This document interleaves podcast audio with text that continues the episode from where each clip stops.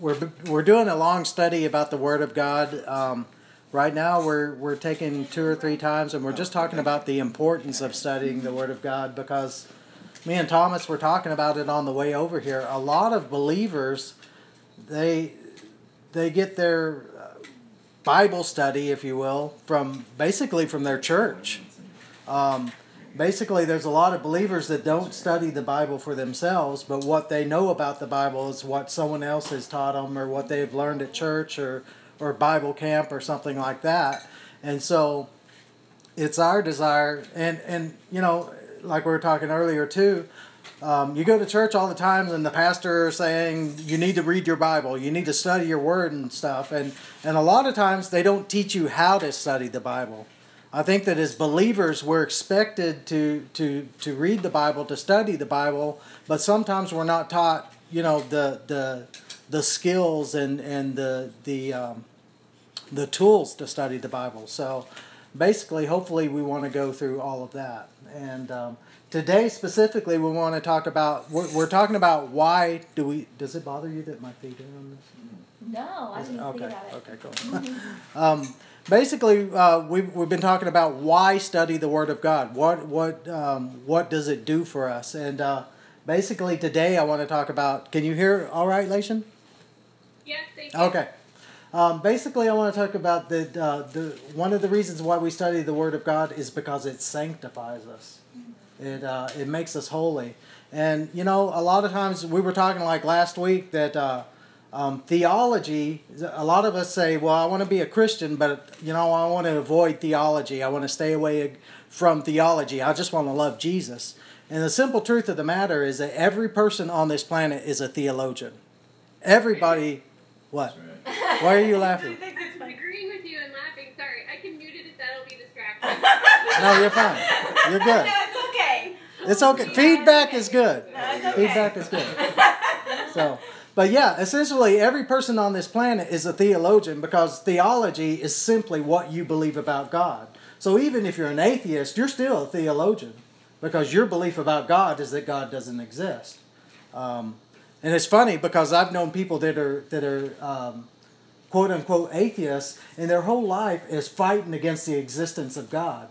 Well, if you don't believe in God, then why do you fight so hard to discount God? You know what I'm saying? So, um, and so to break down the word sanctification, we looked it up in Webster's, and basically the word in Webster's means um, it means to be made holy, consecrated, or set apart unto something. Um, and it's as it's as if someone was keeping something precious to themselves. You know what I'm saying? It's it's the it's the idea of having something that that you guard, that you're jealous over, that is that is so precious to you that it's it's you know it's like a treasure to you and stuff. And so basically when we sanctify ourselves unto God, He becomes our treasure. And also at the same time, when we are sanctifying ourselves unto God, um, we become His treasure, right? And um, another sense of the word sanctification is we always talk about the word holy and being holy, H O L Y, but also there's a there's a an aspect of sanctification that is holy, W H O L L Y, in that um, we give to God everything that we are. We don't give to God just a part of us like you were talking about earlier. And I was the same way before I got truly gave my life over to the Lord. It's like I wanted to be in the world, but I wanted to follow God too. I wanted to be able to party and to and to uh, you know chase the things of the world, but at the same time, I wanted God to get me out of my, all my all my troubles and all of the fixes that I got myself into and the bad situations and stuff. And I believe that if you read the Bible um, for what the Bible says, the Bible is about lordship salvation. It's about Jesus Christ. If Jesus Christ paid, went to the cross, suffered everything that he suffered for us, and died for us, and rose again from the dead, and God gave his son for that purpose, then he gave everything for us. And if we're going to be, if we're going to call ourselves believers, if we're going to follow him, if we're going to be his disciples, then part of that sanctification, uh, an aspect of that sanctification that we're giving to Him is that we're giving wholly. We're giving everything that we have to Him, and we're saying, God, everything that I am, I want you to come. I want you to transform. I want you to renew. I want you to to make me into the image of your Son. Because it's a marriage. It is a marriage, and so part of it is also is being pure in heart or disposition.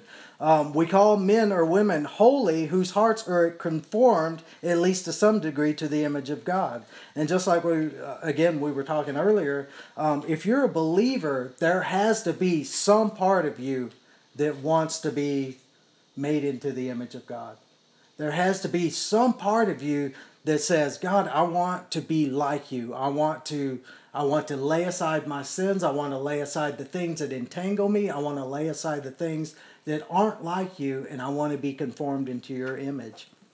So, um, so let's look at some scripture.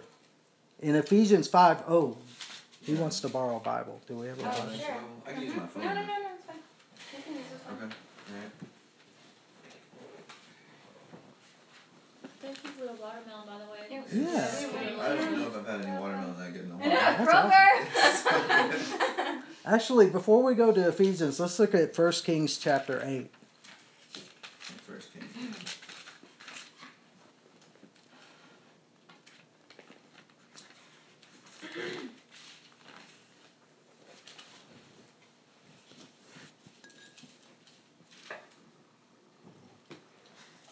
First Kings chapter 8, verse 57. And so again, as we study the word, we're to like at some point we'll get into the Old Testament and talk about how to understand the types and shadows and how the Old Testament relates to our lives and all that kind of stuff too. And in verse uh, 57, this is when after Solomon had built the temple for the Lord and he was dedicating the temple to God. Uh, we all know the prayer in 1 Corinthians 7 where he, he prays, If my people who are called by my name humble themselves and seek your face and turn from their wicked ways, then you'll hear from heaven, right? So this is essentially right after he prays that prayer. And in verse 57 he says, "May the Lord our God be with us as he was as he was with our fathers. May he not leave us or forsake us, that he may incline our hearts to himself." To walk in all his ways and to keep his commandments and his statutes and his ordinances which he commanded our fathers. And may these words of mine, which I have made supplication before the Lord, be near to the Lord our God day and night, that he may maintain the cause of his servant and the cause of his people Israel, as each day requires, so that all the peoples of the earth may know that the Lord is God and that there is no one else. Look at this in verse 61. So let your heart be, therefore be wholly devoted to the Lord our God, to walk in his statutes and to keep his commandments as it is to this day. So again, when, when Solomon built the temple for the Lord and stuff, the first thing he's praying is God, make our hearts devoted to you. And not only did he pray that God would make their hearts devoted, but he also said to the people, make sure your hearts are devoted to him. And that's the way sanctification is. Sanctification is a two way street. Um, there is, there's God's part, there's the part where God comes in and washes us and cleanses us, and He gives us everything pertaining to life and godliness. And He gives us His Spirit to walk in those ways. So God does everything that He can do to make us holy, but there also has to be the willingness in our hearts to be holy. Um, as as we all know, it's discipleship. It's a walk. It's not something that just automatically happens. To be holy, it's like if you want to study the Word, you have to begin somewhere, right? You have to start reading scriptures. You have to start, and it may be small steps, but to to to get into the things of God, to get into prayer, to get into worship. Sometimes things like that are hard for our flesh. But the more we do them, just like we talked about last time, the more we do it, the more we love doing it. And it becomes, after, um, after a while, it becomes something to where you're not trying to force it anymore. Now it's like you can't live without it. Now it's like, man, I can't get up in the morning and start my day without studying the Word of God. I can't get up in the morning and start my day and go to work without having spent time with the Lord. Otherwise, it's like your whole day is screwed up. And so, and that's the way it is because um, we are spirit beings, but we live in fleshly bodies.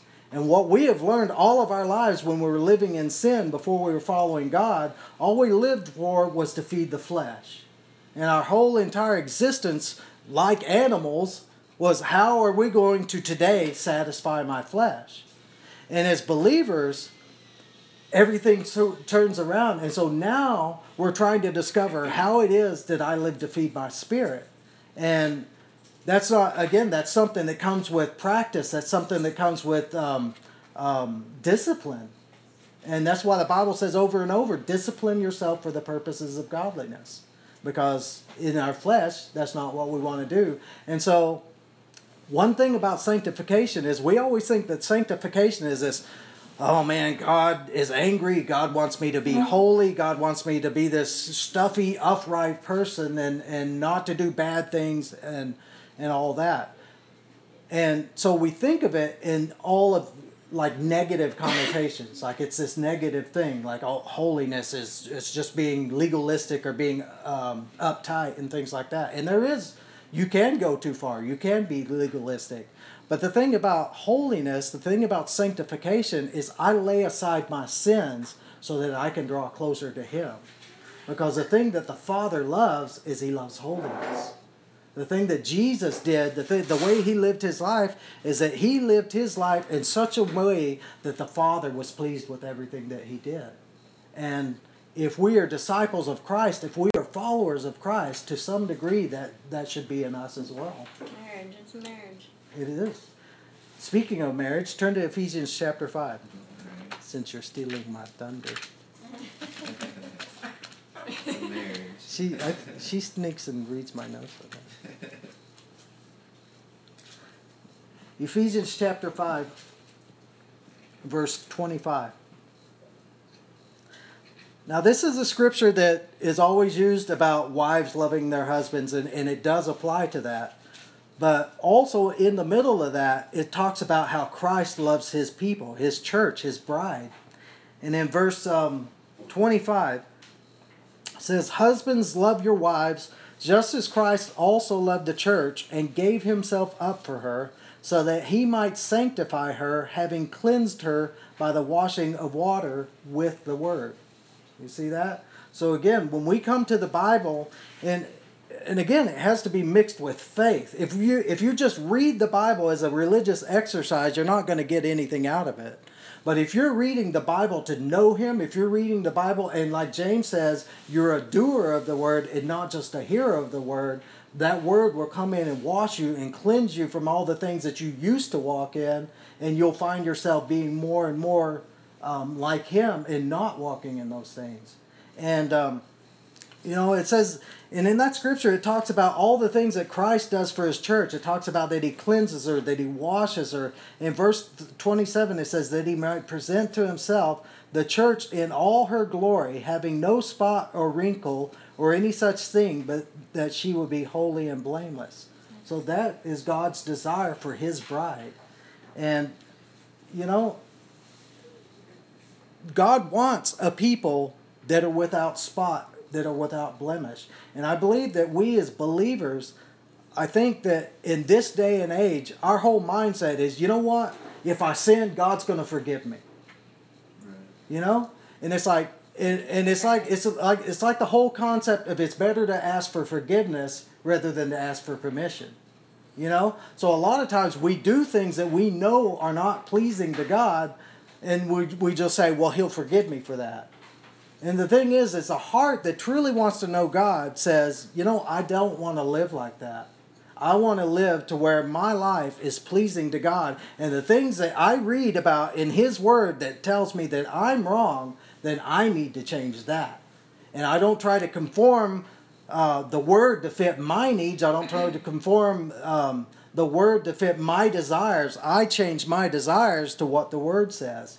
And so, and again, when we read those scriptures, we read about what all the things that Christ is doing for, you know, that he does for his church, that he washes her, that he sanctifies her so that she'll have no spot or wrinkle or any such thing. Well, think about it from our standpoint, from our point of view. Um, think of any wedding that you've ever been to. The bride i mean the bride spends weeks beforehand getting ready. She gets manicures pedicures. She gets bathed. um, she, she spends a fortune on dress on the dress and things. And um, and then when the wedding ceremony starts what happens? Every eye in the building turns and looks to the bride. When when when people are getting married when a couple are getting married no one cares about the groom. Everybody looks at the bride. Yeah. That's and that's the thing. That is such a picture of the church. If we're if we are truly walking in in that sanctification, if we've truly allowed him to wash us and cleanse us and make us pure, we are that bride. We are that bride that you know the doors open and it's like ah, and, and it's just you know and it's it's something that this world needs to see. Right. The world needs a testimony of a bride that is walking in purity and holiness and and it is sanctified unto the husband. That's So, good. Revelation, it says like, and the bride has made herself ready. Right. And like, Right. yeah, there's that, there's, some, there's a glory in that. Mm-hmm. and it is. Like we're already Mm-hmm. destined to be married in the Mhm. church says the Lord, but it's like we have this process of getting ourselves ready, and then Mhm. comes the day. Yeah. And the thing is too, is for the bride, it's not something that she goes, man, I got to make myself look pretty for Right, my right. She's husband. excited about It's, it. it's it's it's it's like that's what she lives for. Uh-huh. And and that's and and both parties are blessed because the husband says, "Look at my bride," you know, look at and so the husband is blessed because he has such a beautiful bride and the bride is blessed because she you know, she she blesses the heart of the husband. I And- remember, Go ahead. I was gonna say, um, when you said that, it reminded me of the dream that I had a while back. I think I told you the dream. What is that? There, there's your phone. Okay. It's good. Something's Your phone's rubbing- making noises like Something's rubbing on the mic. Um, the phone is just sitting there. Oh, Oh, weird. Okay. Never mind. Okay. Go ahead. it's the Holy Spirit. Megan, your words are Just anointed. Go. Okay, so it reminded me of that video that Jermaine shared with the speakers, the, the people. Oh yeah, yeah, yeah, yeah. I was like, what? Um, so anyway, this dream that I had, I was in like this parade, and I wasn't a part of the parade. I was like in the crowd, but there was like tons and tons of people, and I'm like very. Um, when it comes to like doors or furniture, I'm very intrigued by those things like that, you know. And so I look to my right and I see this huge red door. And it was like had such beautiful detail on it. It was like an older door but very like taken care of. And I remember coming out of the crowd as we walked in the street and everybody's like everywhere. Like I mean, when I say parade, it was like something I had never seen. And I look to my right and I kind of move through people and go through this door. And I enter this place where it seemed like nobody was in. And I kind of like went into this room and there was a bride getting ready. And she was by herself. And so mm-hmm. me being a wedding planner, I was like, "Can I help you? Like, do you need help?" And she's like, "Nope, no, no. You sit. I'm going to prepare myself and you wait."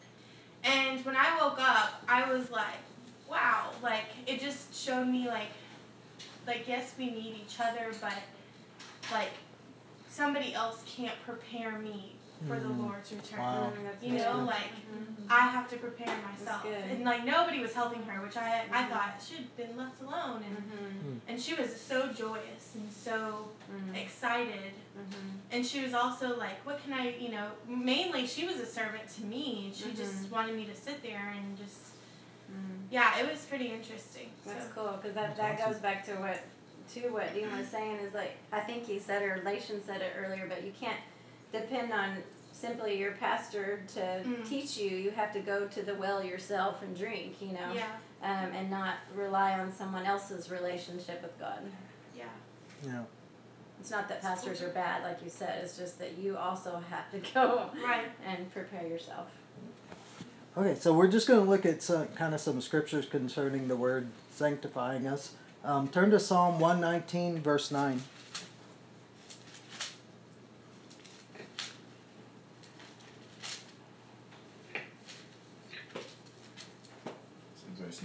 Mm-hmm.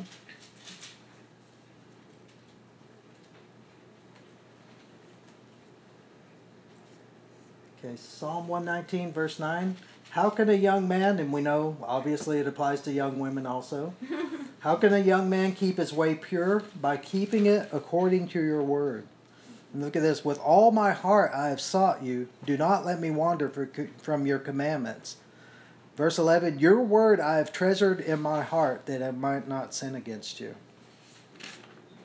Turn to another place, Proverbs chapter 2. Can I just say comments on that? Sure. Um, so to me, that just basically, is, your word have I treasured in my heart that I might not sin against you. It's a short sentence, but it carries a lot of weight. And I've noticed with my own life that if I'm struggling with a particular sin, that if I try to find scriptures related to that sin, let's say it's anger, and I meditate on those scriptures throughout the day, I am less likely to sin in that area. So um, when we treasure the, those words in our heart, it, it gives us actually strength to overcome sin. So. And that's and basically we'll talk about that in a little bit. But that's the whole thing. When you get the word into you, it begins to renew your mind. Because the thing is, is we we are essentially the Bible says, "As a man thinks, so is he." And basically, we act or react or live or whatever according to what our mind says. You know, if our mind says, you know what, I want to live on the streets, I want to do drugs and things like that, you follow it. I mean, as the mind is, so you are, you know, yeah. and stuff. And so we'll, we'll talk a little bit about renewing our mind and washing our minds and stuff. Um, Proverbs chapter 2, verse 1. Holy Spirit, welcome. We're, we're glad you're here. are you, are you, is your phone under an air conditioning vent? I'm still here. Okay. No. Can uh uh Okay. Can you not hear the wind blowing? No. Okay. okay. You're breathing really hard. no, you're not. Okay. Okay, Proverbs chapter 2, verse 1. My son, if you will receive my words and treasure my commandments within you, make your ear attentive to wisdom, incline your heart to understanding. If you cry for discernment, lift your voice for understanding. If you seek her as silver and search for her as hidden treasures, then you will discern the fear of the Lord and discover the knowledge of God. For the Lord gives wisdom, from his mouth comes knowledge and understanding.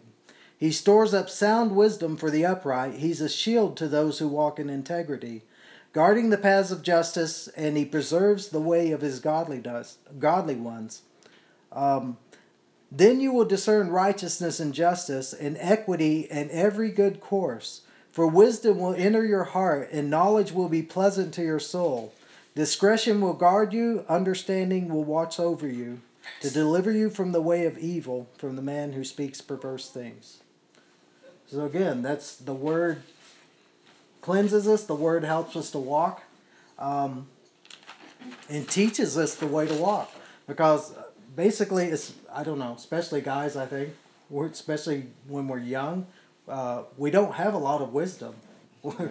guys are pretty much immature, and we just do stupid things, right? And so when we begin to study the word, it begins to bring that wisdom.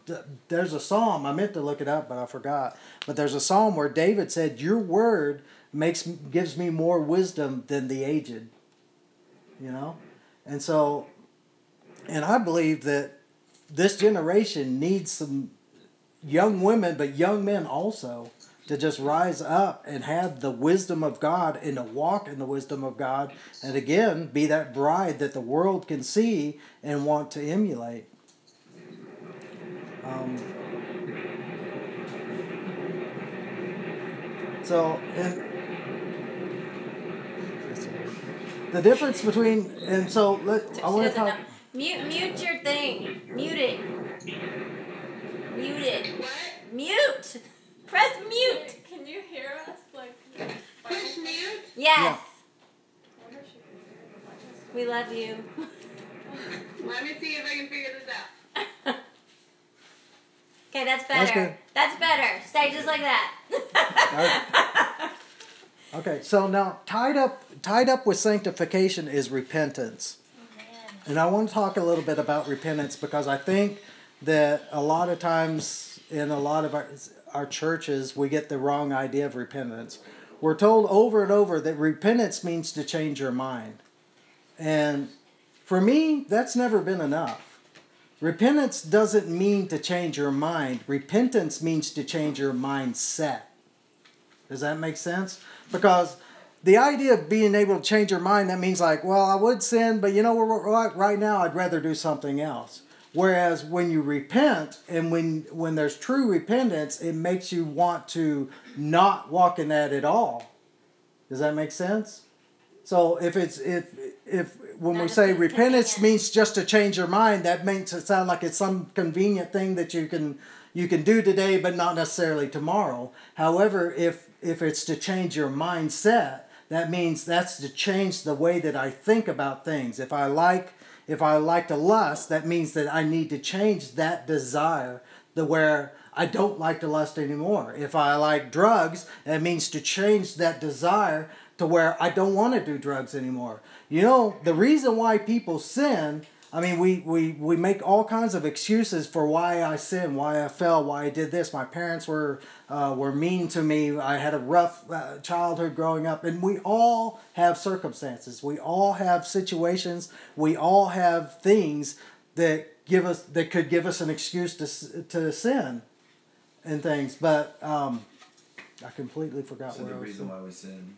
The reason why we sin is simple because we enjoy sinning.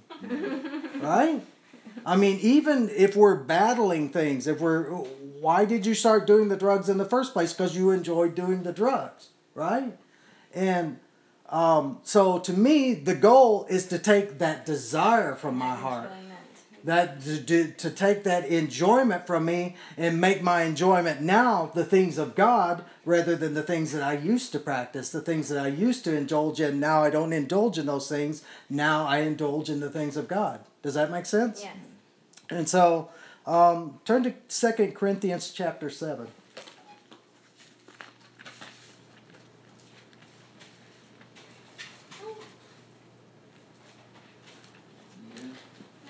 And and I believe I believe again that that's the way a lot of us as believers do. We're like, we will will, it's like we try to tackle the problem temporarily Right. instead of saying, you know what, I want to put this thing to death.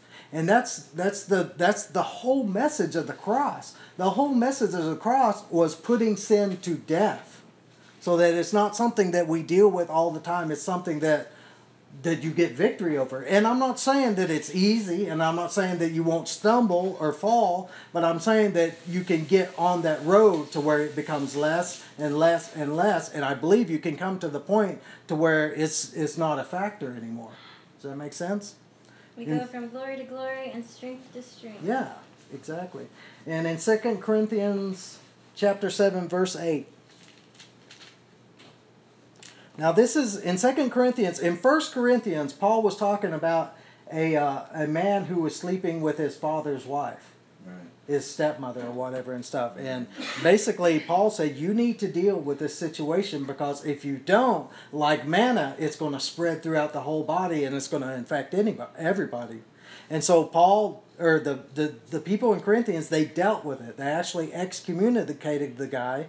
The guy repents, and so Paul after that says, Let him back in. Receive him back into fellowship. And in verse 8, he says, For though I caused you sorrow by my letter, I do not regret it. Though I did regret it, for I see that my letter caused you sorrow, though only for a while. So again, Paul's not just this angry preacher, you know, you need to, you know, uh, thunderbolts and fire and stuff like that. God- Paul, when he disciplined his people, he did it as a father. And it wasn't something that he took pleasure in, it wasn't something that was easy for him. It brought him sorrow to discipline his children. Verse 9, he says, I now rejoice that you were made sorrowful, not that you were made sorrowful, but that you were made sorrowful to the point of repentance. For you were made sorrowful according to the will of God, so that you might not suffer loss in anything through us. In other words, so that you won't uh, lose anything with God. For the sorrow that is according to the will of God produces a repentance without regret, leading to salvation. But the sorrow of the world produces death. Look at this in verse 11. For behold, what earnestness this very thing, this repentance, this godly sorrow has produced in you. What vindication of yourselves, what indignation, what fear, what longing, what zeal, what avenging of wrong. In everything you demonstrated yourselves to be innocent in this matter. And I like where it says, um, what indignation. So again, when, when they were convicted of their sins, it wasn't something that they dealt with lightly. It was like that cancer that we were talking about your pastor. They they when they went into his brain, they pulled that whole thing out. And when they do brain when they would do brain surgery and when they pull tumors out, they try to get every bit of it because if they leave roots, those roots will continue to grow. And so again, that's a good picture of repentance. Um, turn to 1 Samuel chapter 15. We're going to take a couple, uh, we're going to look at a couple examples of, of repentance, bad and good.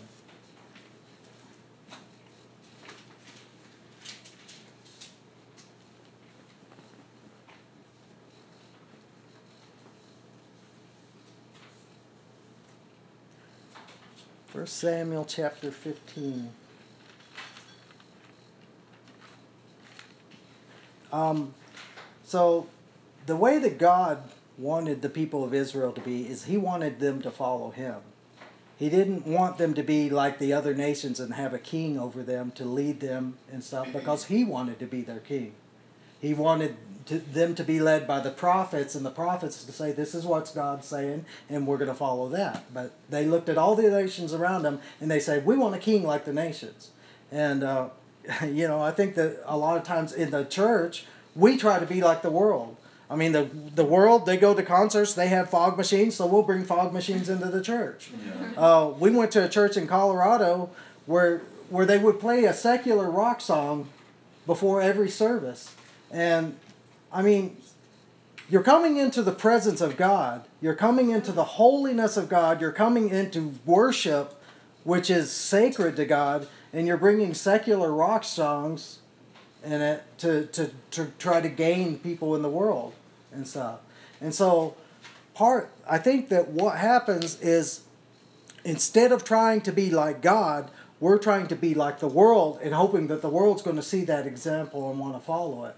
But that's not what happens because to follow Jesus, you have to come to the cross. And the cross says you're going to have to die.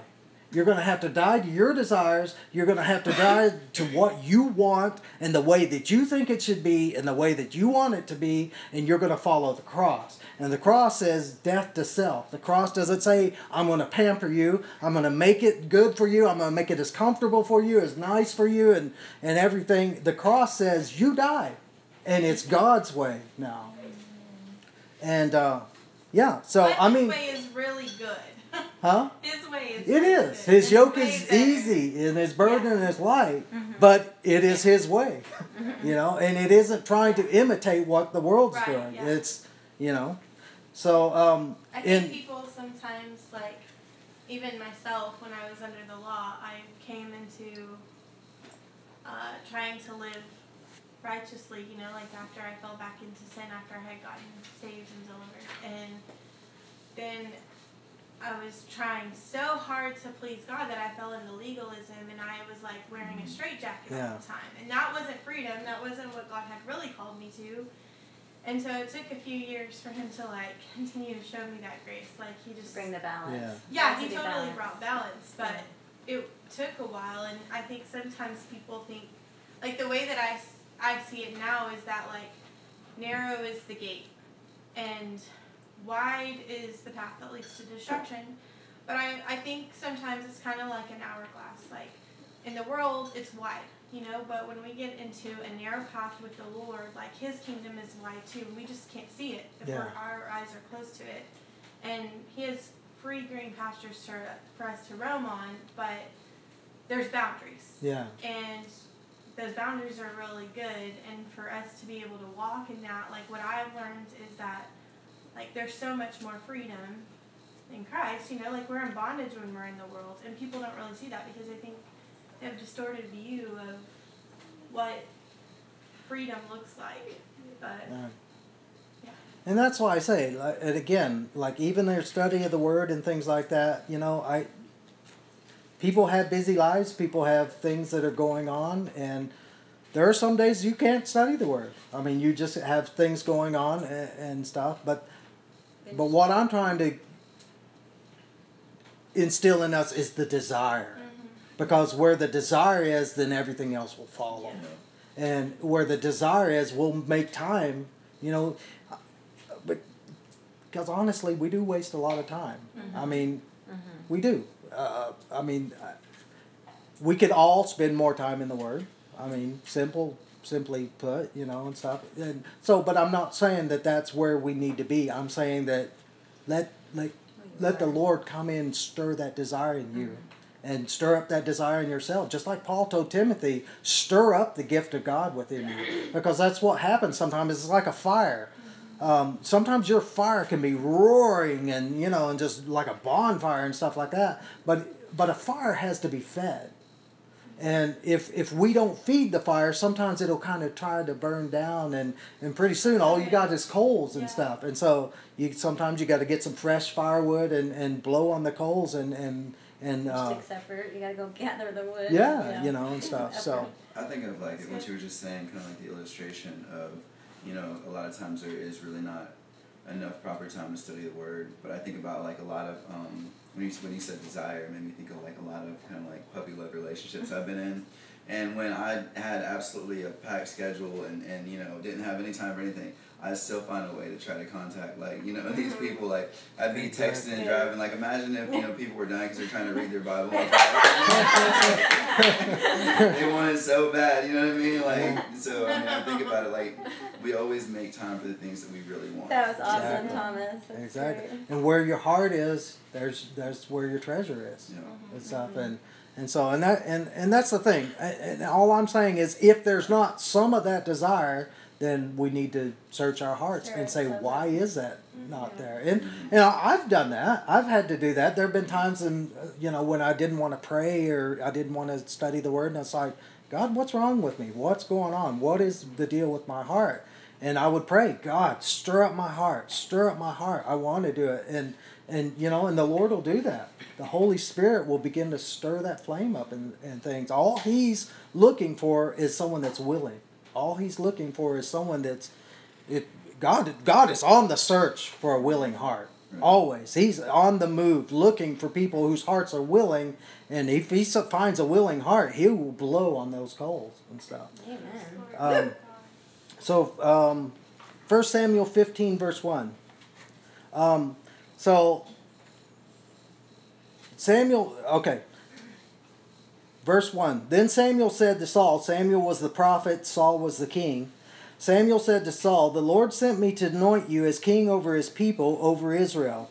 Now therefore, listen to the words of the Lord. So, right there in Saul's mind, his ears should have perked up, and he said, This isn't just like someone speaking, this is the word of God right here.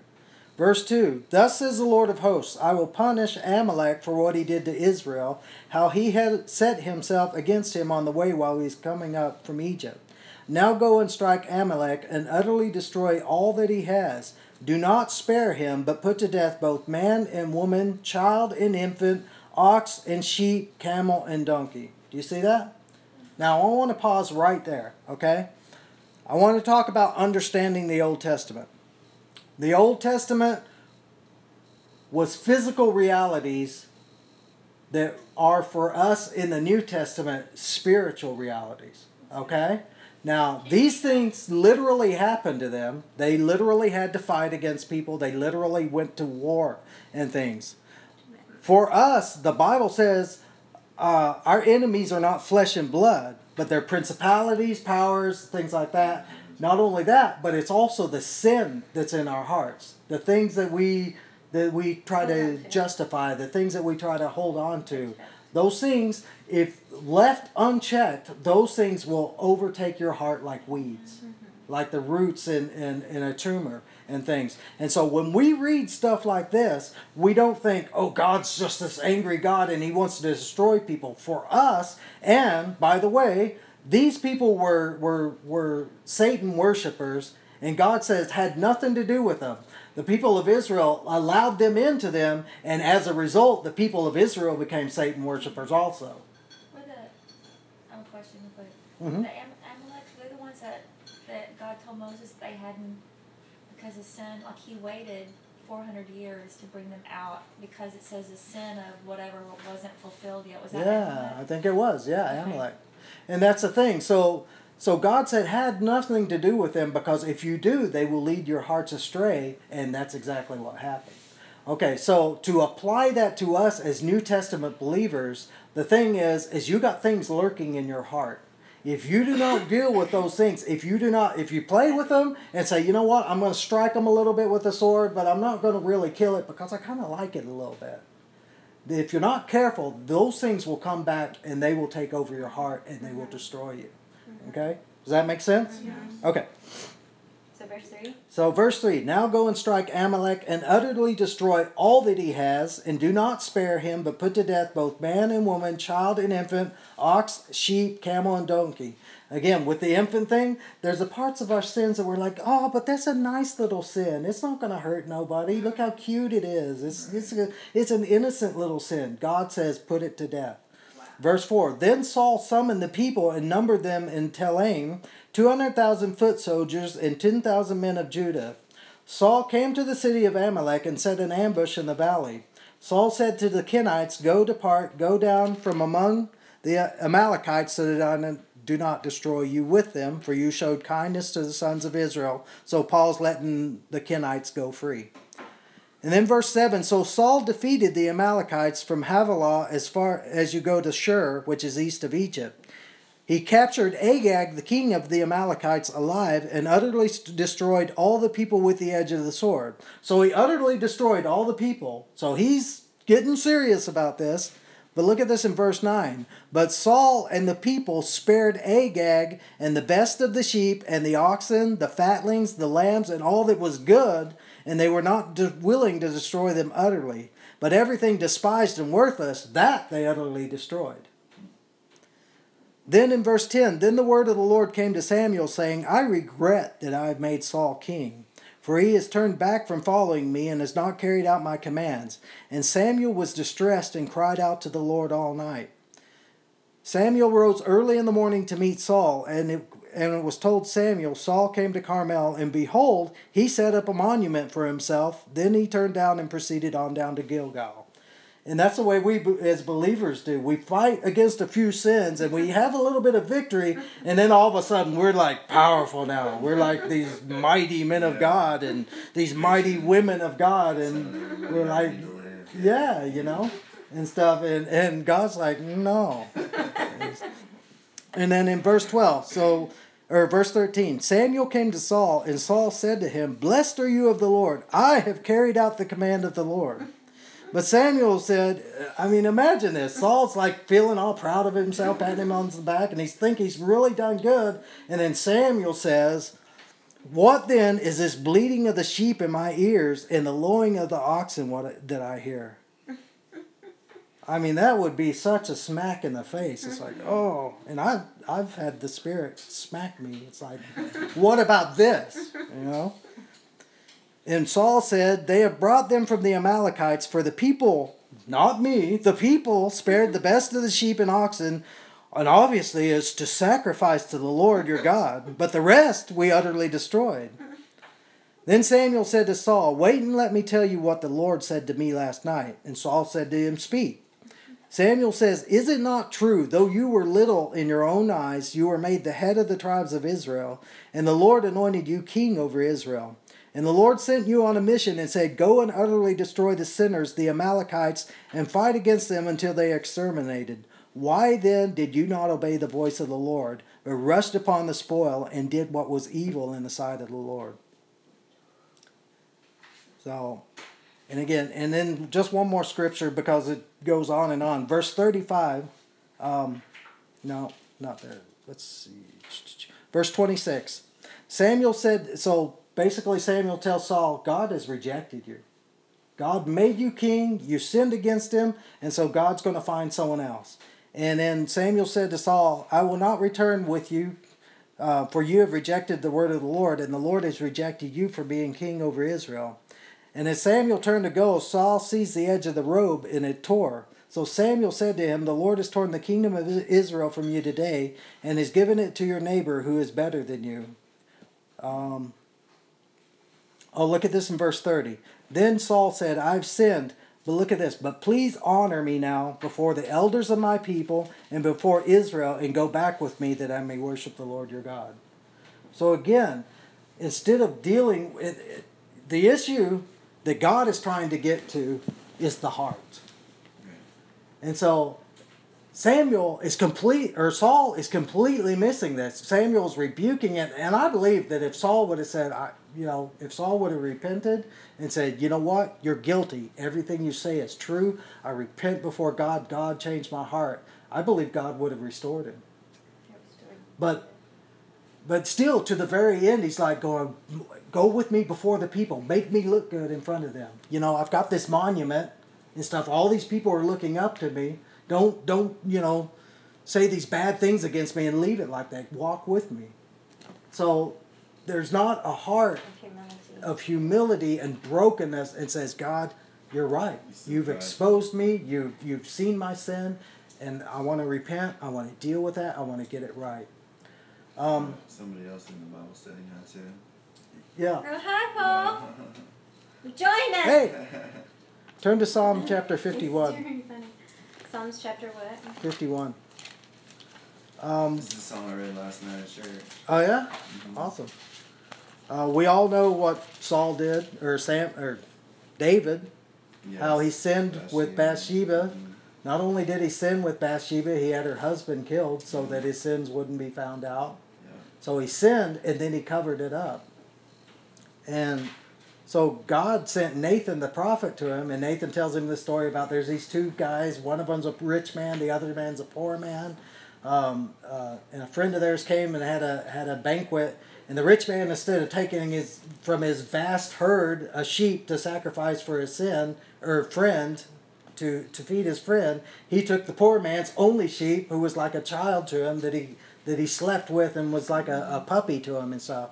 And uh, Nathan and and David's wrath gets upset and he says that man should be put to death. And then Nathan says, "You, You are that man." Mm. I mean, really. that And then he did the That- opposite of Saul, and he humbled himself and Yeah. was broken. Yeah. And so instead of instead of saying, "Will honor me and make me look good," and and kind of brush over my sins, he he says, "You're right." And in Psalm fifty one, it's uh, it's his response, verse one. Be gracious to me, O God, according to your loving kindness, according to the greatness of your compassion, blot out my transgressions. Look at this, verse 2 Wash me thoroughly from my iniquity. In other words, don't just forgive my sin. He's not just asking for forgiveness, he's asking for change. He wants to be washed. He wants to be he wants to be delivered. He wants to be changed. He says, "Wash me thoroughly from my iniquity and cleanse me from my sin, for I know my transgressions and my sin is ever before me. Against you, you only I have sinned and done what is evil in your sight, so that you are justified when you speak and blameless when you judge." Um, look at verse six. Verse six. Behold, you desire truth in the innermost part, and in the hidden part you will make me know wisdom. Purify me with hyssop, and I will be clean. Wash me, and I will be whiter than snow. Make me to hear joy and gladness. Let the bones which you have broken rejoice. Hide your face from my sins, and blot out all my iniquities. Look at this, verse 10. One of the best verses in the entire Bible. Create in me a clean heart, O God, and renew a steadfast spirit within me. Do not cast me away from your presence, and do not take your Holy Spirit from me. So, again, David's what? Just that restore me the joy of my salvation and sustain me with a willing spirit. Yeah. And so again, the it's the contrast between a repentance that that is just See, the thing is is a lot of it is like a kid getting caught with his hand in the cookie jar. That was Saul. Huh? That was Saul. Yeah, a lot of us a lot of us are upset when we get busted mm-hmm. because we got caught. Right. We're not upset because you know what? I was doing something wrong, you know? It's like, man, I got caught with my hand in the cookie jar. As soon as she turns her back, I'm going to be back up there. You know, and and that that's the thing. That's the difference That between a worldly repentance and a true repentance. The true repentance says, God, come and wash this from me. Come take this out by the roots. Renew my mind. Make me someone that's different. Make me someone that's new. So, again, David, David was grieved that he hurt the father's heart. right, and that, uh, yeah, that's the thing too. It's like, um, like when you want to. I mean, there's nothing that breaks a parent more than when you want to punish your kid, and they're like, "Go ahead, do whatever you need to do because I deserve it." you know, because how could you punish the kid after that? You know, and but that's true repentance, and that's the heart that the father longs for is a child that wants to do his will, a child that wants to be pleasing to him and doesn't want to to offend him. Um, we had a we had a, um, a teaching. Sorry, I didn't mean to interrupt. No, you're good. We had a teaching on Psalms fifty one, and like there's so many dimensions to his repentance, and not only like because a lot of times we'll minimize our sins. He doesn't do that. He he actually puts emphasis on his sins. Behold, I was brought forth in iniquity, Right. and in sin my mother conceived me. He makes his sins even worse. But not only that, he goes and says that he will teach because of his sin, because of his repentance, he will teach transgressors. Mm. I will teach transgressors thy ways, and sinners will be converted to thee. So that he will not only change, but he will, because of the sin that he committed, be able to teach others to change as well. So it's like he emphasizes his sin, and he says, "I'm going to help others change because of this sin." Like it just, it, it's really good. That's awesome. That's good. Thank you. That's awesome. Um, turn to Second Corinthians, or actually Romans chapter twelve.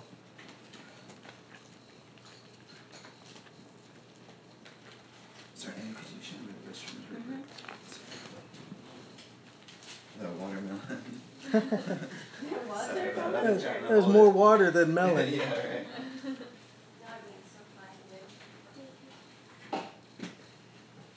Romans two.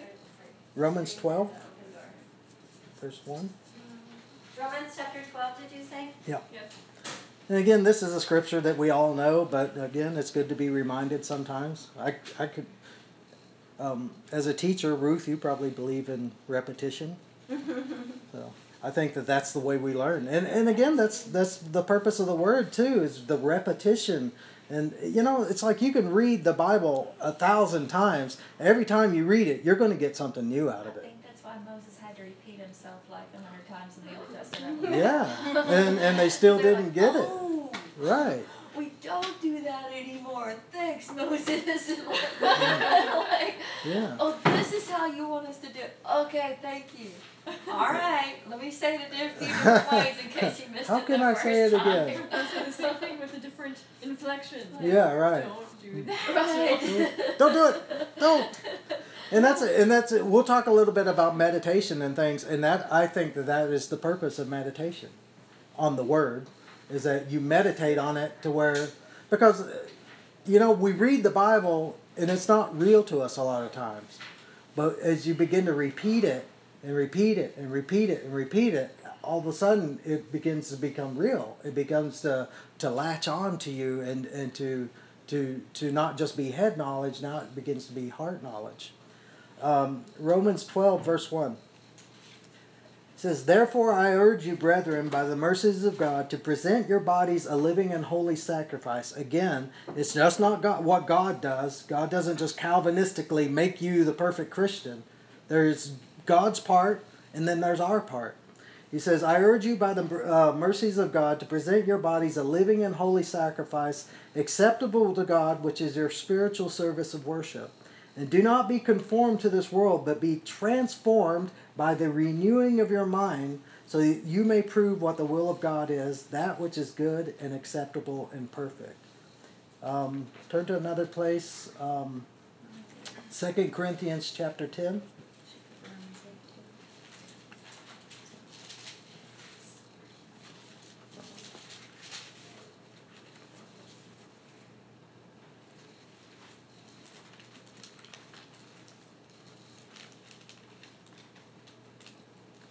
Verse 3 it says for though we walk in the flesh and again we before we be- became Christians, before we started seriously following God, we lived in our flesh. And that's the whole difference between the Bible talks about um, those who are fleshly or of the world and stuff like that. It talks about we're spirit, we're, we're, we live by the spirit now and stuff. That's the whole difference between the, the spirit and the flesh.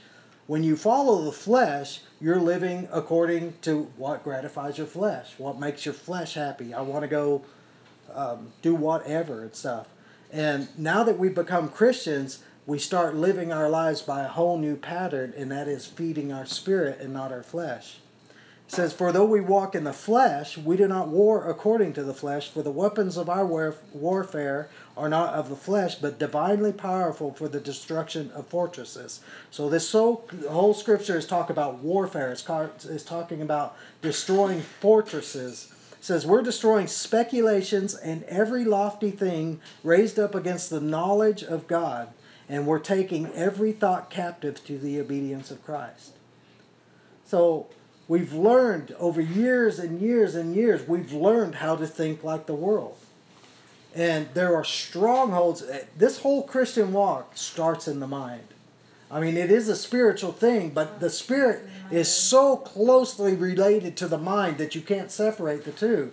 And uh, uh, Hebrews 4 talks the Word of God being sharp and able to divide between soul and spirit, the thoughts and intentions. So it's the Word of God that's able to come in and divide where we can't divide because we think that things are like this, but the Word of God says they're like this, and, and so we're trying to be like this, and God's trying to be like this. So it takes that Word of God to come in and begin to cut and separate and say, no, this that you think is God is not God. This is part of the flesh and stuff. So God begins to cut those things away. I always thought it was interesting that Jesus died on Golgotha place of the place skull. of the skull. It's Yeah. like so there's Oh, this that's- transformation of the that's mind. good. that happens. Yeah. That's really It's good. kind of crazy. Interesting. Okay, so he says, yeah, so he says we're destroying uh, speculations, every lofty thing raised up against the knowledge of God. And so, and the thing is, when you first read that, a lot of times you might think of, of the thoughts that are in the world. You know, you listen to the news and the stuff that they're saying is obviously not God like, you know, Christ like or whatever and stuff. But it's not talking about that so much as he's talking about within you. We're destroying the speculations that are in your own mind the thoughts that are in your own mind, the fortresses, the strongholds that are in your mind, we're taking those things captive now. We're not just letting them reign and, and do what they want to, but we're taking those thoughts captive to the obedience of Christ. And uh, Can we read Romans 8? Can I read Romans 8? go ahead. It's along those lines. Um, let's see. Ooh, um, what the law could not do, because it was through the flesh, God did, sending his own Son in the likeness of sinful flesh as an offering for sin. He condemned sin in the flesh, so that the requirement of the law might be fulfilled in us, who do not walk according to the flesh, but according to the Spirit. For those who are according to the flesh set their minds on the things of the flesh, but those who are according to the Spirit set their minds on the things of the Spirit. For the mind set on the flesh is death, but the mind set on the Spirit is life and peace. Because the mind set on the flesh is hostile toward God, for it does not subject itself to the law of God, and nor is it even able to do so. And those who are in the flesh cannot please God. However, you are not in the flesh, but you are in the Spirit, if indeed the Spirit of God dwells in you. And the whole whole entire chapter is amazing, but it just to me shows how um, in Galatians five it says, "He who walks by the Spirit will not carry out the deeds of the flesh." And then you read Galatians five, and you're like, "Well, what does it mean to walk in the Spirit?" And it tells you right here that if you're setting your minds on things above, and you're setting your mind on the word you're that's how you walk in the spirit and when you do that you're not going to carry out the desires of your flesh so. And again, it's a it's a progression. The more you set your mind on the things of the spirit, it's like there's an analogy, and it's kind of cheesy, I guess, but like the analogy that there's two dogs that live inside of you, and you know there's a white dog and there's a black dog, and the one that you feed will be the stronger one and stuff. And you know it's cheesy, but it's true. That's good. Yeah. The, the, the, the whatever you feed in yourself is going to be strong. If you're feeding your spirit, your spirit is going to be strong. But if you're feeding your flesh, if you're just spending hours watching TV or just wasting time, you know, and stuff, you're not feeding your spirit, your flesh is going to be strong. So again, it's just what do you want to feed? What do you want to be strong? Um, turn to Matthew 16, verse 24. And I think that that'll make this more understandable. Matthew 16, 24 says, Then Jesus said to his disciples, If anyone wishes to come after me, he must deny himself, must deny his desires, what he wants, and follow me, uh, and take up his cross and follow me. For whoever wishes to save his life will lose it, but whoever loses his life for my sake will find it. For what will it profit a man if he gains the whole world and forfeits his soul? Or what will a man give in exchange for his soul? So again, I believe that this is part of the taking up your cross daily. This is part of the part of the carrying the cross is all the discipline stuff, all the stuff of dying to yourself. I don't want to study the word right now. Well, you know, if you study the word, you will be blessed. You will feed your inner man. You'll be stronger in your spirit. If you don't, you'll be stronger in your flesh. So what do you want? And and it, it, comes down to us making those choices. It comes to us though saying, in that moment, I'm going to carry my cross. I'm going to do what's what my flesh doesn't like, but what my spirit likes. So, um, so how do we do it? I mean, how how do we? One thing that I don't like personally is like uh, when people are teaching, but they don't give you practical ways to do what they're teaching about right? And so, how do you let the, the, the word wash your mind? How do you let it sanctify your mind? And basically, one of the main things that's like we were talking about earlier is meditation on the word. And um, like, like, for instance, like I've got Psalm 91 mem- memorized, not because I tried to memorize it, because I, but because I meditate on it. Every morning and every night I go to it and I study it and I read it and I let it and, and the word in the Hebrew for meditation is the same word uh, for when a cow chews cud. Have you watched ever watched a cow all day long? They just sit there and chew and chew and chew because right. they don't have they can't properly digest their food. So the way they digest is by chewing. Up, right? Exactly, yeah. and so and that is the Hebrew word for meditation. And so I, am not saying meditate. Uh, I'm not saying memorization is not good, but I think meditation is what really, really builds your spirit. When you take scriptures and you just go over them and over them and over them, and just like Cindy, you were t- saying, sometimes like you can read a scripture like one way, and then you read it another way and add an inflection somewhere else, and you're like, uh, oh, okay, you know, it kind of gives it kind of a shade of new meaning or whatever and stuff. And so, um, so as you begin to meditate, and just like Amy was talking about earlier, um, when you begin to meditate on certain scriptures and basically say whatever you're dealing with, you go to scriptures that deal with that certain thing and you begin to meditate on them. And you'll see that it will begin to give you strength. It will give, begin to give you victory. It will begin to give you um, authority over the things that you're dealing with. And I'll just give some quick kind of um, um, um examples. Like in James 4, verse 7. You can you can turn there or you can listen either way. Um, say say you're dealing with addictions. In James 4 verse 7, he says, "Submit to, therefore to God, resist the devil and he will flee from you. Draw near to God and he will draw near to you. Cleanse your hearts, you sinners, and purify your hearts, you double-minded." So, if I'm dealing with like an addiction, something that I can't overcome. And I keep going to that scripture that says, Submit to God, resist the devil, and he will flee from you. You know, at first it's going to be difficult, and you're still going to be falling into your temptations, you're still going to be falling into your sins. But I promise you, if you keep meditating on that word, after a while you'll begin to believe it. Because what happens is again, we our minds have been fed by the world for for 20, 30 years now, and we believe what the world said, and we don't believe what the Word says. And so we do, we believe, you know, we read the scriptures, but we, we don't really believe them.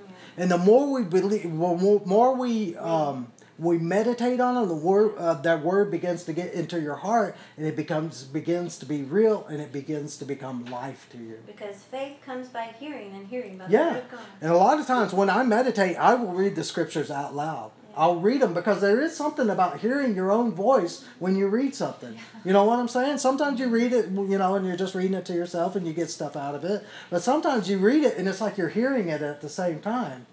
And uh, uh, turn to Hebrews chapter 11. Let's read the psalm. Would somebody be able to take your Yep. It's a watermelon. Yes, Watermelon, is. Goodness. Yeah. Hebrews chapter 11. No wonder Relation hasn't had to go to the bathroom this whole time. Um, One of the things that I admire about Megan is her faith. It seems like no matter what you're going through, you always have faith and you're always able to believe God in those situations. Um, before we moved here, we lived in Colorado. That's where we met, met Lation. But we lived in Colorado and I was working at Costco, but the price of living is higher in Colorado, so we couldn't afford to live there. Um, Amy came down here. We were separated for like six months. It's crazy. And the way Costco works is that you can put in a transfer for for a different place, Mm-hmm. But you won't get it unless there's an opening. Right. And we tried transferring so many places. We tried Southern Colorado where it's cheaper. We tried Hawaii where we we used to live in Hawaii and things, and we and everything that we were trying was not working. And uh, and like I say, we were separated for six months, and I'm just like, and we're praying and we're praying and nothing's happening, and then all all of a sudden that scripture in Hebrews 11 verse 6, without faith it's impossible to please God. That scripture came into my mind and I started thinking about it and I started going over it and over and over. Without faith, it's impossible to please God. For those who come to God must believe that He is and that He's a rewarder of those who seek Him. Because you know how it is a lot of times when you pray, but you don't really think that nothing's going to happen. You know what I'm saying? I may be the only one that does that, but but there it, it was a time like that. I'm praying, but you know you know you're like well you know God does things for people, but you know He doesn't. He's not really doing that for me right here and stuff.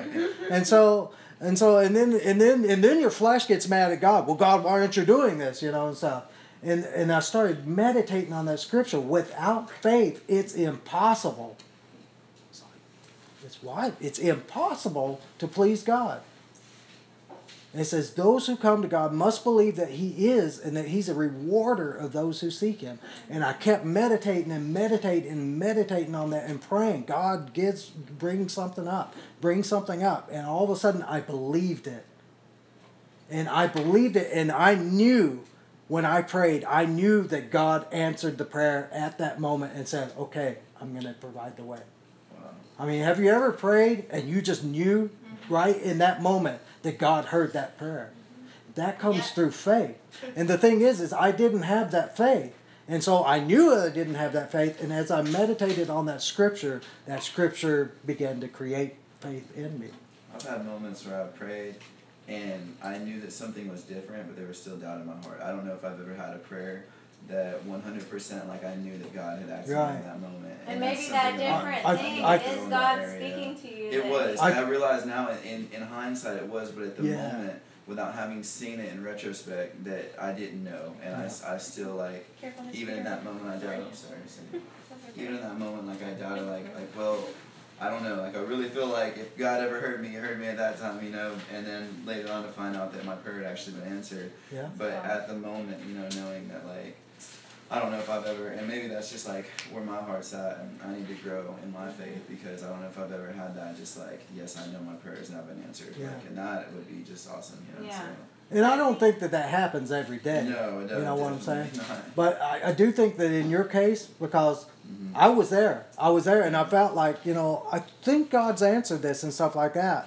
But I just felt like I needed to keep To going and to keep going because I believe that what happens in, in that time is that is God saying you are on the right track. Keep going, Right. keep Mhm. pressing in, and God is just wanting you to keep pressing in till boom, it happens. Right. And who knows why it happens? I, I, prayer is a mystery to me.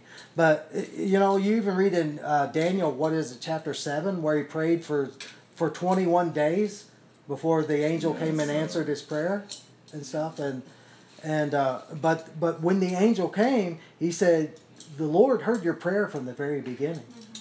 There and stuff. But but there over exactly. But I had to fight against the Yeah, prince of. Persia and, and stuff like that. So there is an aspect that's of warfare crazy, and stuff. Having to And, fight against the princes and like that I was like, that's tough. That's Yeah. If y'all haven't seen Like they're they're battling over this right now. Like they're Mm-hmm. fighting each other. If y'all haven't seen Wonder Woman, I, I took my kiddos to see it Karis's birthday, and that movie was such a clear picture to me of what it looks like for a battle in the spirit.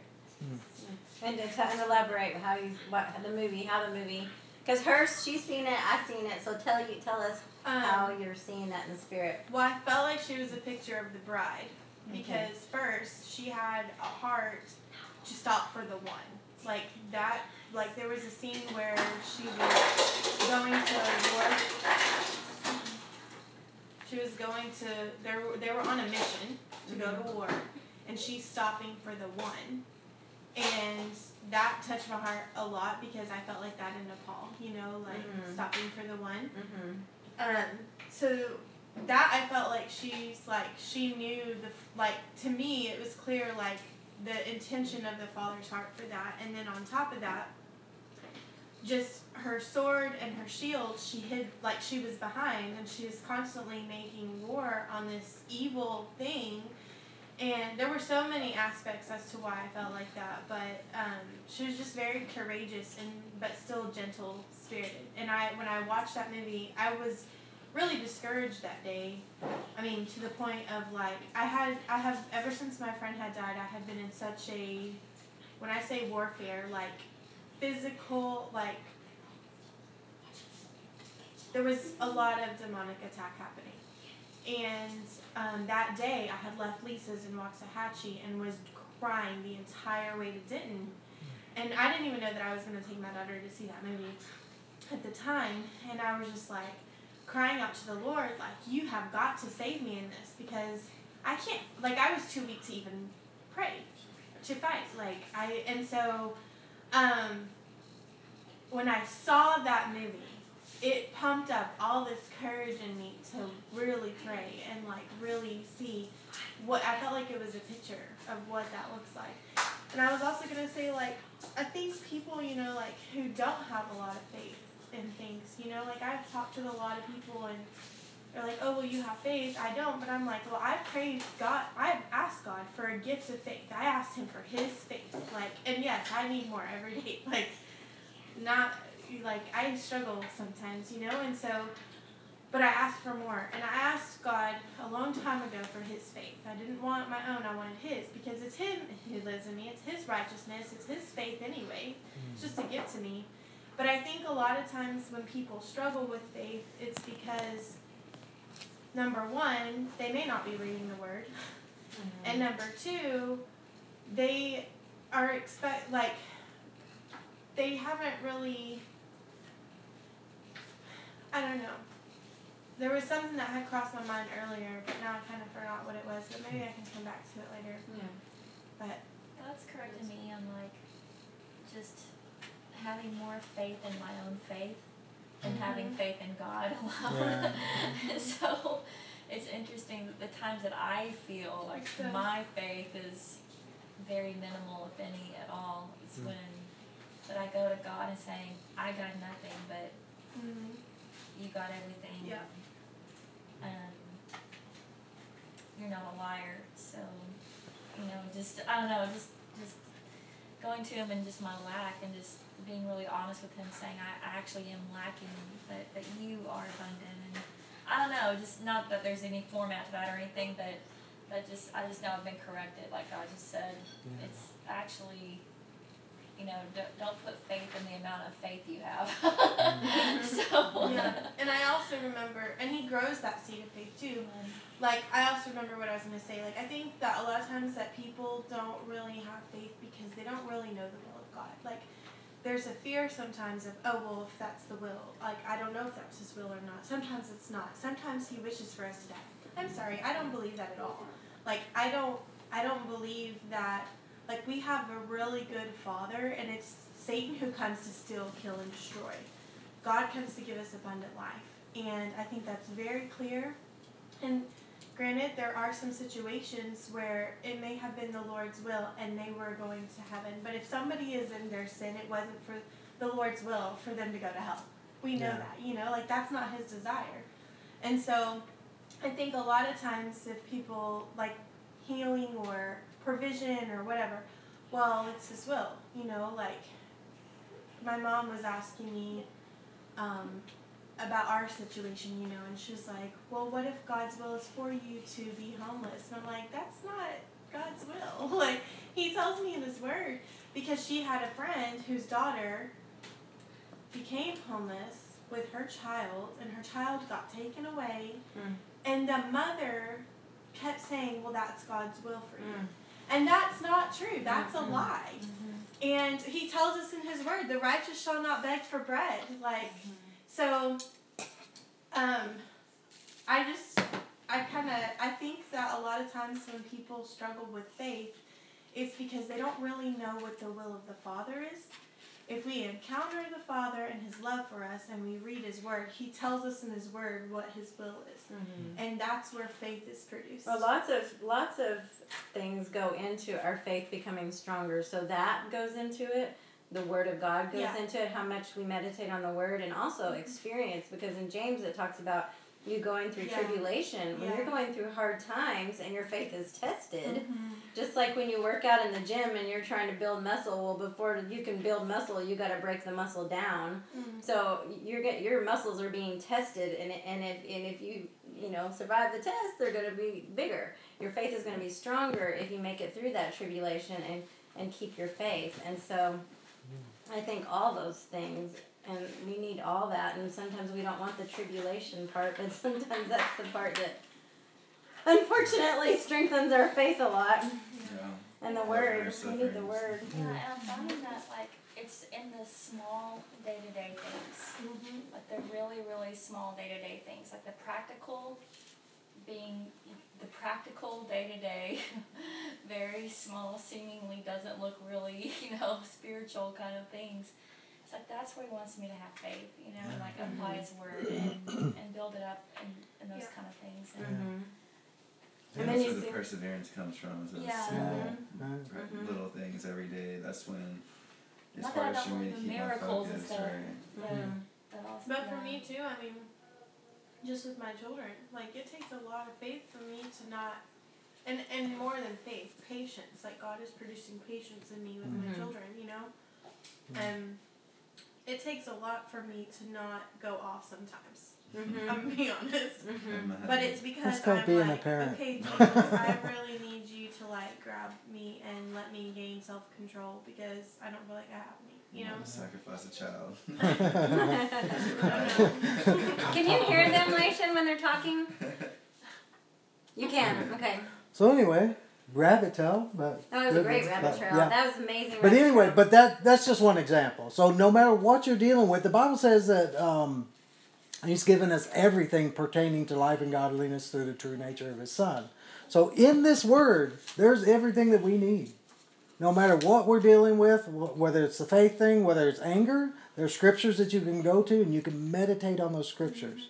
Get in those scriptures. If it's fear, Joshua 1 9, I, the Lord says, I will not leave you or forsake you. Wherever you go, I will go with you and stuff.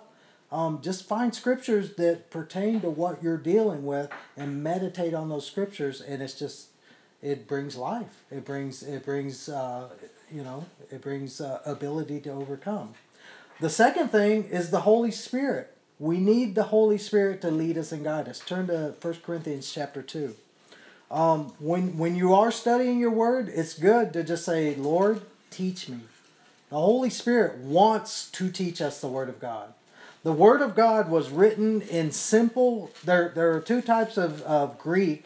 There's there's the um, the Greek for for um, for the really smart people and and things, the learned ones and stuff like that. And then there's just basic Greek for the common ordinary man. Right. The Bible was written in the ordinary man's Ordinary Greek. Greek. It was written so that we could understand. And the thing is, we don't even understand what a gift it is for you to have your Bible in your lap. Amen. I mean, during the Dark Ages, you couldn't have your own Bible. For one thing, it was too expensive. To- For another thing, it was controlled by the church.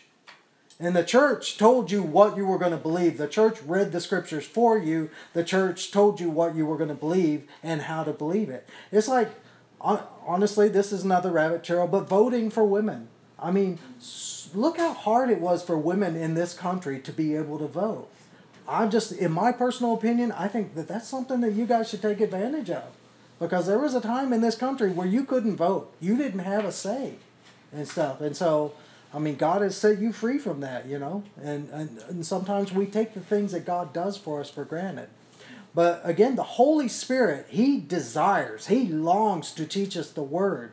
It is one of His main functions in us as believers is to teach us the Word of God. And in um, 1 Corinthians chapter 2.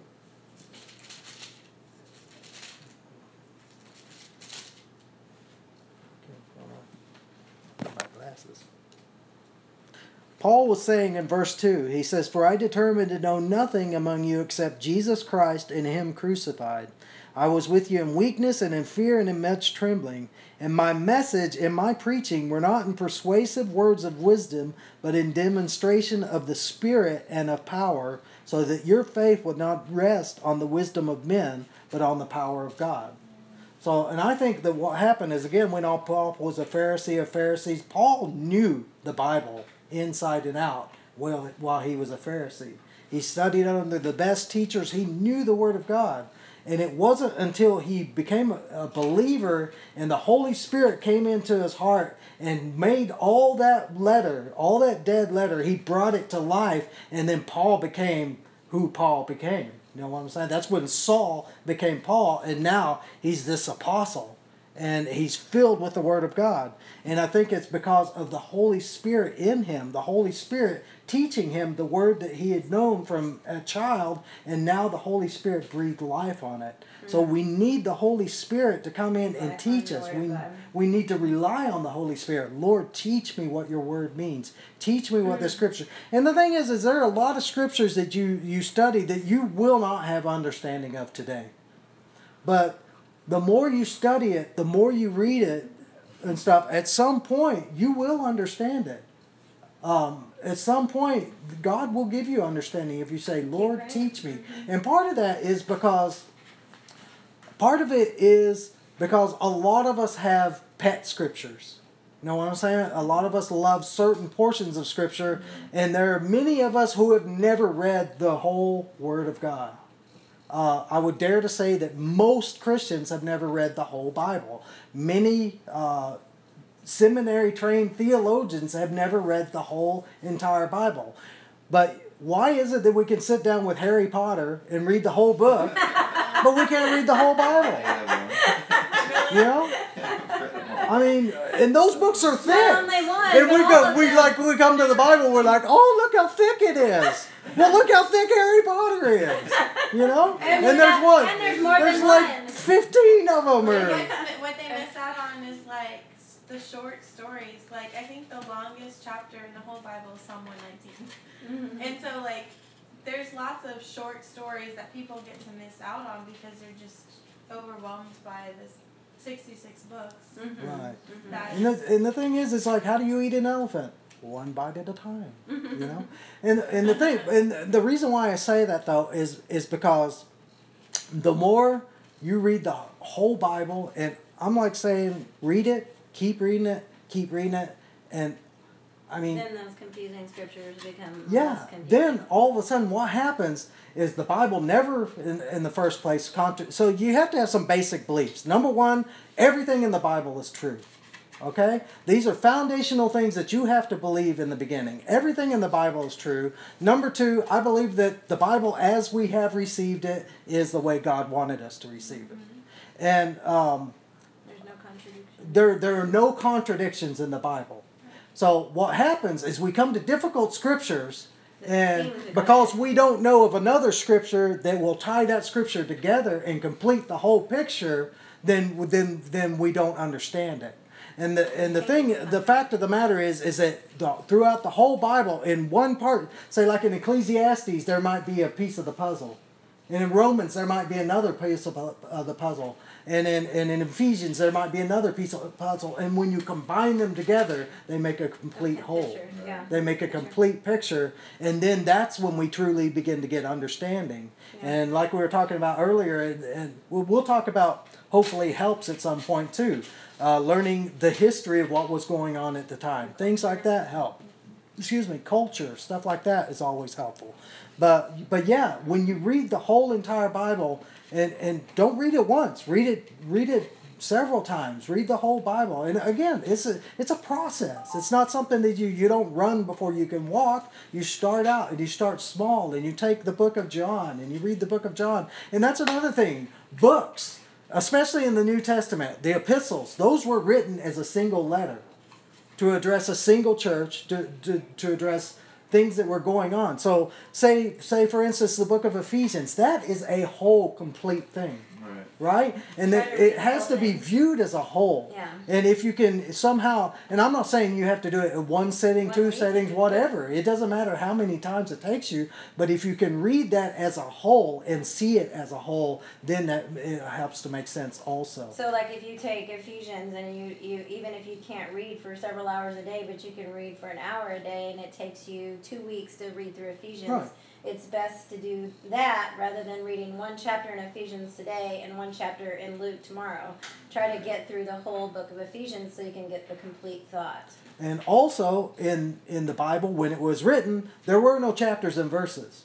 Right. Yeah. You know, a lot of times, like we'll be reading a, a chapter and stuff, and we'll come to the end of the chapter and stop there. When, you know, if you keep reading it through the next chapter, it's completing what that Right. what the thought was that it was uh, Right. that it was started. And if you stop right there, then you don't again you don't get the whole picture. So Right. Romans is a really good example of that because Romans 1 and 2 are just like pure condemnation. Like, and if you read that, you're just gonna be like, oh no, you know, if you just read Romans 1 and 2, you're out of there. Yeah. Read It's not of until you get to, you know, later on that we get the sanctification and the redemption and all that. And, yeah. So- Well, and again, like Romans, I mean, yeah. when you read the book of Romans, you got to be Read the whole- patient with yeah, you read yourself, and you got to be patient with the Lord. Um, I've been saved since '85, and that was the book of Romans was the hardest thing for me. I, I would read it, and it was like, Lord, I don't understand this at all because it seems contradictory, and it's like, and it took. It took me forever to finally begin to get a grasp on it and to get a handle on it. But again, it's because I kept reading it and Oh, kept reading it and kept reading it and kept reading it. And then when you're reading other portions of scripture, parts of the scripture, then you'll like rereading something in Romans and say, "Hey, I read something in in Corinthians that goes right with that thought and stuff." And so again, it begins to make a complete whole. Um, okay, back to uh, First Corinthians. He says, uh, verse 4 And my message and my preaching were not in persuasive words of wisdom, but in demonstration of the Spirit and of power, so that your faith will not rest on the wisdom of men, but on the power of God. Yet we do speak wisdom among those who are mature, a wisdom, however, not of this age, nor of the rulers of this age who are passing away. We are, but we speak God's wisdom in a mystery, the hidden wisdom which God predestined before the ages to our glory. The wisdom which none of the rulers of this age has understood, for if they had understood it, they would not have crucified the Lord of glory. But just as, and, and think of this Satan doesn't understand the Word of God. The Bible says that, that, God, that Satan knows the Word, he even trembles at it, but he doesn't understand the Word of God. If Satan understood the Word of God, he would not have crucified Jesus or had Jesus crucified. Hmm. So, and you think of you think of Satan and the demonic as as supernaturally intelligent, but yet they still can't understand the Word of God. But to you and I, it has been gifted Amen. that we can understand it Amen. and even the world. Um, I think we'll actually read it here.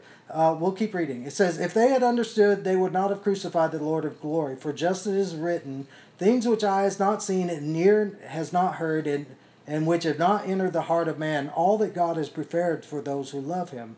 For to us God revealed them through the Spirit.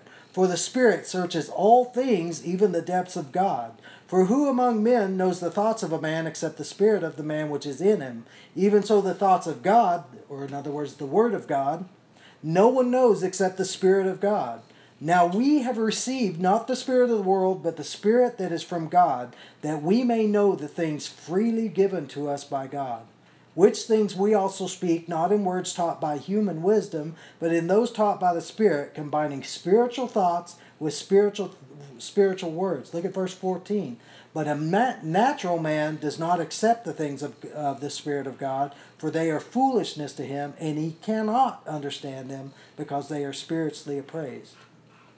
So, and that's And why. in the last scripture it says, um, "But we have the mind of Christ." Oh, yeah. It says, For who has known the mind of the Lord that he would instruct him? But we have the mind of Christ. So if you're born again, again, you have, at least in seed form, the mind of Christ. And you have, at least to some degree, the Holy Spirit dwelling within you.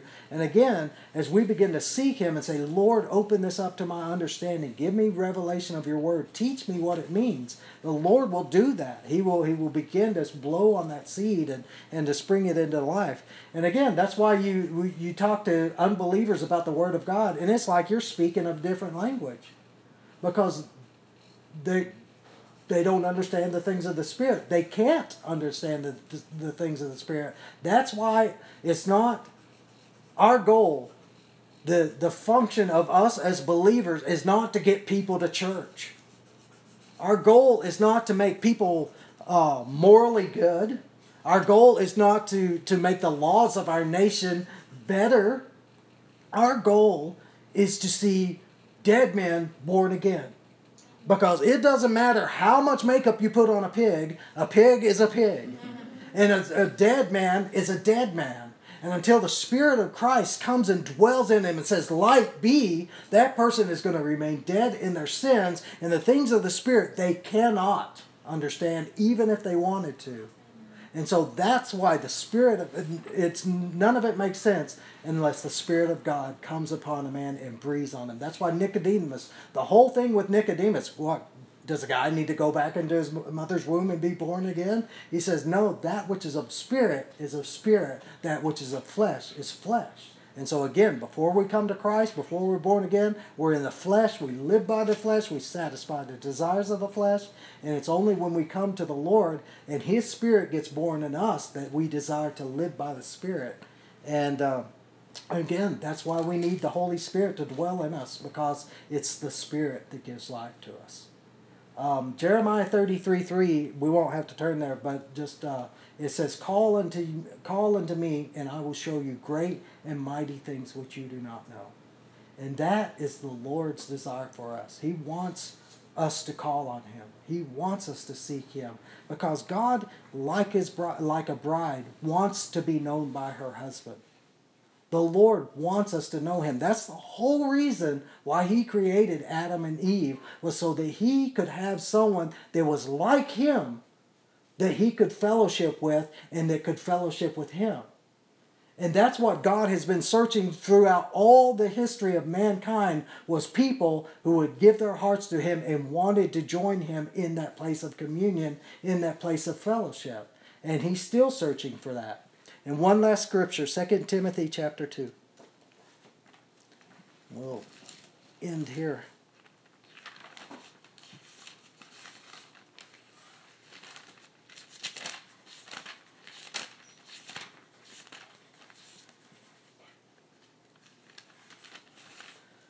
Second Timothy chapter 2 verse 15. He says be diligent. Again, don't just like take it lightly. He says be diligent and Paul is talking to Timothy, but I believe this applies to all of us. Be diligent to present yourself approved to God as a workman who does not need to be ashamed, accurately handling the word of truth we were talking to someone not too long ago. She was uh, ministering to to a lost person, and um, she couldn't come up with any scripture. She she couldn't. You know, it's like she the the person even asked her, "Well, what's your favorite scripture?" And she had nothing to give them and stuff. And so we live in a sinful, fallen world. We are the bride of Christ. We are the representation of Christ in this earth. We are the testimony of Him. And so Paul is saying that as His bride, as His believers, as His ambassadors in this earth, present yourself as a workman who does not need to be ashamed, someone who accurately handles the word of truth. In verse 16, he says, But avoid worldly and empty chatter, for it leads only to further ungodliness and their talk will spread like gangrene. Among them are Hymenaeus and Philetus, men who have gone astray from the truth, saying that the resurrection had already taken place, and they upset the faith of some. Verse 19 Nevertheless, the firm foundation of God stands, having this seal the Lord knows who are his, and everyone who names the name of the Lord is to abstain from wickedness. Now, in a large house, there are not only gold and silver vessels, but also vessels of wood and of earthenware, and some to honor and some to dishonor. Look at this in verse 21. Therefore, if anyone cleanses himself from these things, he will be a vessel for honor, sanctified, useful to the master, prepared for every good work. And that's that is the goal Amen. of our Bible study. That is the goal of studying the scriptures and being sanctified is because we want to be those vessels of honor. We want to be like Paul when we stand before the Lord, the Lord, and he says, "Well, well done, good and faithful servant."